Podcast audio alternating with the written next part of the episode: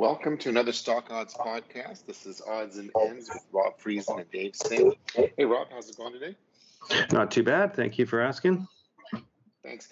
Well, we're coming up here in our Thanksgiving week, and it's a little bit different of a week. We have um, Thursday off, and Friday's an abbreviated session, and we're also approaching the final five days of the of the month. We typically start on Wednesday, but um, I think we're almost starting tomorrow with our first full five days of the month, and just wanted to get your take on uh, what you see for Thanksgiving week usually, and what the data says here, and and uh, go from there. Yeah. So, um, uh, yeah, why don't you cover um, some of the sectors after I first kind of give a picture of what I see in the overall markets here. Sure. Um, so, going to um, first, I want to talk about the US dollar. Um, reports of its death are greatly exaggerated. you know, it's really trading at the midpoint uh, for the last, uh, you know, five years. It's really at that midpoint. So it's not at its lows, it's not at its highs, but it is on the way up. So it keeps uh, it keeps increasing every time we talk about you know, oh, the U.S. dollar might be weakening, it it it, it turns around and goes back up. So, um, you know, a good way to a good way to view it is really look at a, a monthly chart of it since 1998. Uh, you know, that's the year I joined Bright uh, and started trading with Bright Trading, um, January 10th, 1998, and uh, and since then, it's the dollar's right back where it started right? So it, to me to me it hasn't moved. But no it's uh, you know how people always uh, talking about the dollar uh, going down and down and down to nothingsville? Well it's uh, it's definitely not. And part of that reason that it's sort of bounced back is this talk about uh, interest rates potentially rising which is usually good for a currency right? Uh, so um, that being said, let's go to uh, look at our futures for the indices and so on. So when they opened today, they uh, they did uh, have a little bit of uh, movement there um, out of the gate. We kind of popped up and then we pulled back a little bit and then we're rising. So uh, the Dow has been the weakest recently uh, of the Dow, S&P, and Nasdaq 100. Nasdaq 100 has been the strongest. It's it's been on fire and it just keeps on going up uh, S&P next, and, and the Dow is, is lagging behind that. And then the Russell had broken out of its uh, channel and then had really, really rallied significantly that first week. Um, and then it started to uh, pull back uh, after the first week. It's been s- sort of sliding ever since. And it's gotten back down to test that resistance area. So, do we go with the argument that former resistance for literally nine months is now support. Could be, right? Um, so mm-hmm. looking at the futures over the last few hours here, Russell is holding up pretty good. It's up 0.56% since the close on Friday. And the Dow Jones is only up 0.3, S&P is up 0.29, and Nasdaq's up 0.3. So all the others are in line and Russell is in the lead at the moment. We'll see if that holds. We'll see if they want to come back to the um, to the Russell uh, for this this last five days. Um, like to hear what you have to say on that for the seasonality aspect of it. Um, moving on into energy, uh, oil has really rolled over on the daily um, for November so far. The first week it was up again and then it's rolled over. So it's kind of been tracking similar to what we saw with the Russell. And, um, and that's across um, heating oil, cr- Brent crude, and WTI. Natural gas, mm, you know, has been pretty benign for a couple months here anyway. Um, moving into the metals, I don't see much going on here for the metals. Um, if we look at if we look at a monthly, you know, we we have we have risen over the month of November so far for both gold and silver, um, but there's a long way to go before we you know get back to 2020 highs and so on. copper has uh, been doing the best, but it's chop. It's just choppy right now. Keep that in mind. What concerns me is in the area of the of the grains. Um, well, and coffee. You know, co- coffee, for example, has uh, gone from just from the beginning of the year, it was at trading at hundred dollars, and it's now at two hundred and thirty-three. So we don't need our mm-hmm. coffee to get more expensive. Um, cotton has gone from fifty dollars in 2020 to now 116. Um, sugar is up from 10 in the middle of 2020, and it's now at 20, so it's doubled. Um, so, and the other grains here, we've got oats has gone from just the beginning of the year from about 290, it's at 774. How much of the world relies on oats? Or how much of, you know, feed, for example, is oats? Um, canola, you know, is it used for cooking and stuff? Um, I don't know how widely used it is, but I would say pretty significant. It's gone from 500 at the beginning of the year to now thousand and six. Uh, wheat from 500 to 843. So again, this argument of inflation is just more short term you know whether it's going to have a long duration. That argument is going to be back and forth still for for a while but i'm just concerned about these costs not just for you know north america but i mean imagine other places in the world that rely on soybean oil or canola oil or oats or wheat. Uh, Rice hasn't been too bad actually. Um, you know, it's doing okay, but corn corn has gone up from around 300 to 578. It's off of its highs a bit, but uh, canola and oats are trading near their high or at their high. All right, so we've got some uh, we've got some indicators here that yeah. say that prices are still rising in many of the staples, the things that we need to live, and coffee is definitely a necessity. Okay. I'm just saying, if you wake up early on the West Coast, it's necessary. it's like staple plus healthcare, right? exactly. So uh, over to you. What's what do you see? Oh, yeah, you're right about this. Uh, we got a we got a bit of a problem here with the timeline on this last five days because we've got the holiday on Thursday and a half day on Friday. This really puts a monkey wrench. So let me just frame since I've been in the business a long time, what normally happens with this week. Okay. You get bonds closing early on Wednesday. You can often get a pretty big rally on Wednesday in front of Thanksgiving because of the lighter volume. A lot of people are traveling or they're in transition or they're getting ready for Thanksgiving. It's lighter volume, and you can see sometimes a very significant rally on the Wednesday, especially the last sort of hour of the day, and uh, the bonds close early. Okay, Thursday we're closed. Friday's a half day. Um, again, volume is lighter, and uh, with the half day, you know, anything can happen. I mean, it's I've seen one year we opened way down and then we rallied all the way back to positive.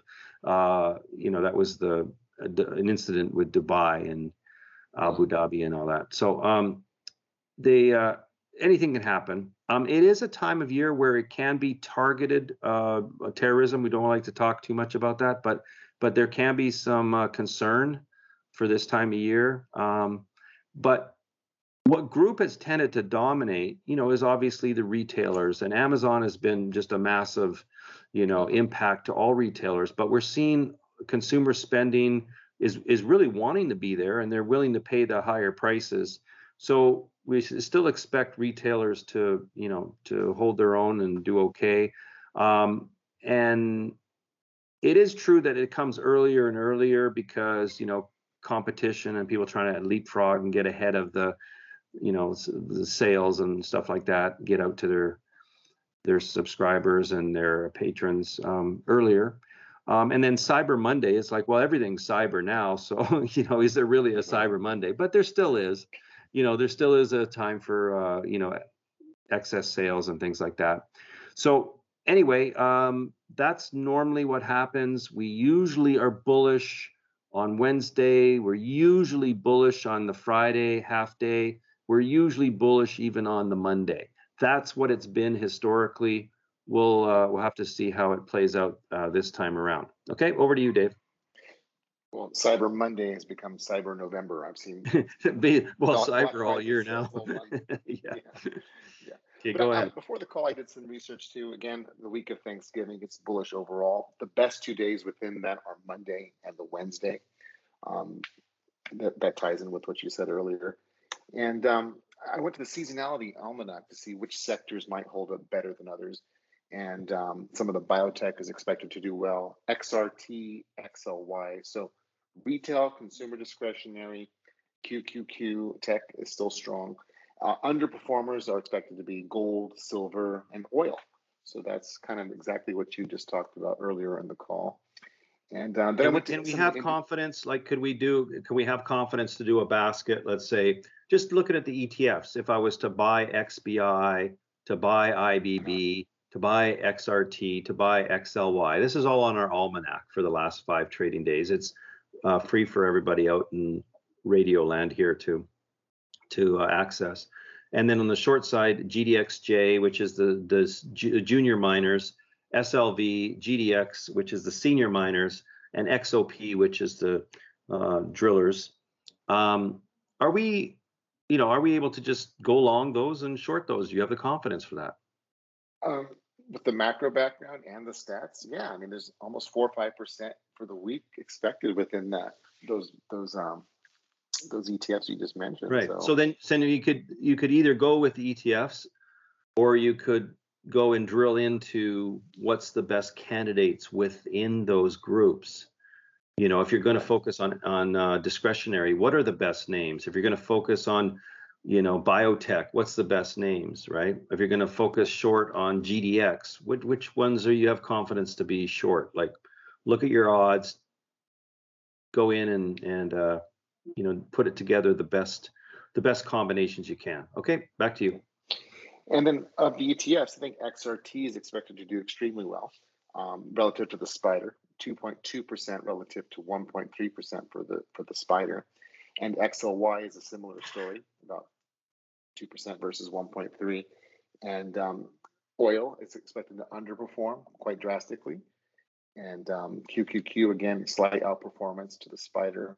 SMH, the chips again. So, but then I went to the the XRT got me thinking. This is a week about shopping. Retailers are in vogue. I'm sure on CNBC the talking heads are going to talk about Black Friday sales and Cyber Monday. So I went to three retailers that I know well, and this is where we shop a lot: Target, Amazon, and Costco. And I just want to see how some of the individual names perform. And Target is an example, 2.1 percent relative to 1.3 for the spider. And Amazon is expected to do really well the last five days of the month, 3% performance, 3.06 relative to 1.37. And Costco is 1.91. So so that Amazon story, online shopping, that, that theme could really give um, XRT and any of the retailers some some extra juice. Um, Now, now um, we had Target really rally um, up to about Wednesday or Tuesday last week or whatever. Then it fell off um, quite substantially. Uh, so it's trading at a discount right now to its sort of 20 day area. So it could be, you know, it could be a good bounce back. I'm not recommending. I'm just saying we're not, you know, disclaimer: we're not analysts, we're not advisors, um, and we may end up owning the position, you know, whatever. Uh, so, but it's at a discount. You know, it's sitting down substantially from where it was, about fifteen dollars down from there. And of the last five days, it's expected to do better the first two or three. Um, the Mhm. last day is expected to be down. So you might get more bang for your buck the next one, two, or three days rather than um, the full five days for, for Target.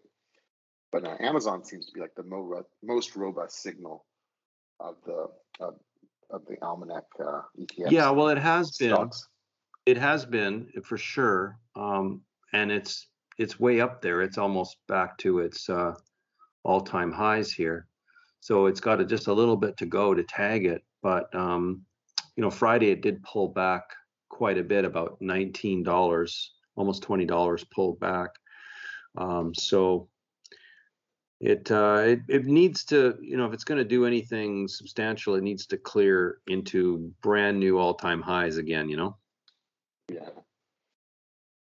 Good. I mean, think not not a lot of people, you know, that are retail traders, you know, play exclusively in Amazon, but uh, it's a very expensive stock. So I mean, that's the research I found for this week so far. I mean, you have anything else uh, on your radar? no. Um, so what are what are the uh, what are the best uh, best sort of groups to focus on? You think uh, for the long side? Best ones are um, again uh, biotech.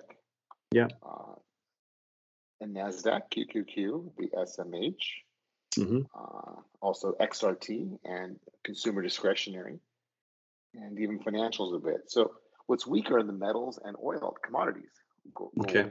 silver, uh, oil, uh, EEM, emerging markets. So uh, it seems like U.S. big cap, um, people consuming and building, even the yeah, I think uh, ARK, even the ARK funds are, are expected to do fairly well too. So it's a risk on kind of undertone. I think even IWM in the backdrop there should be stronger. So uh, yeah, and that's what we're seeing pre-market right, right now too. IWM's uh, the leader of the, the four horsemen. So it's Right. like a little risk on undertone with um, a little more emphasis in retail and discretionary. Yeah. So what uh, what made the Qs so strong this last uh, week or so? I mean, they've been outpacing the other guys. What do you attribute that to?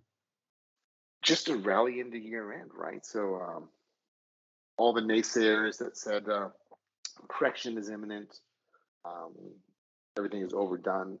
That wall of worry has just created more chasing of the same stocks, right? Those Apple's at an all-time high again. Um, so I just think it's people run out of ideas and they keep chasing the same things that have worked, right? Especially in the year end, the final month. Yeah. Well, we've got. Um, let's just see for the week here, performance-wise. Um, let's see. Uh, I'll sort it by. So. Yeah, looks like looks like we had a pretty good comeback in like Moderna and Novavax, you know, BNTX, into Regeneron, Etsy, Trade Desk, Micron. So these are some of the things that that uh, facilitated that uh, Nasdaq 100 of going up Well, so the much. vaccine Right? news, I mean, they're- approved the booster shots for all adults. That's going to benefit all the vaccine makers. So that's that's some wind at its back as well. Yeah. So anyway, um, yeah, it's interesting. Uh, but we now we are seeing uh, more stuff show up on on the poor performance side in the oils like Apache and things. So definitely going to uh, take a look through that and see if we can press any of those names. So I think it's going to be a, a maybe a good week. Um, it it certainly should be more historically in keeping with what it's done before. I mean, that would be my guess. Um, and not too much of a weird deviance from it like we've seen sometimes this year when uh, you had you had your seasonality and then it just seemed to you know get run over by some macro thing right? So i think this will be more in keeping with what it's normally been like. So that's my take. And with that we'll uh, let you go. Have a good night. Thanks a lot. Bye bye. yeah take care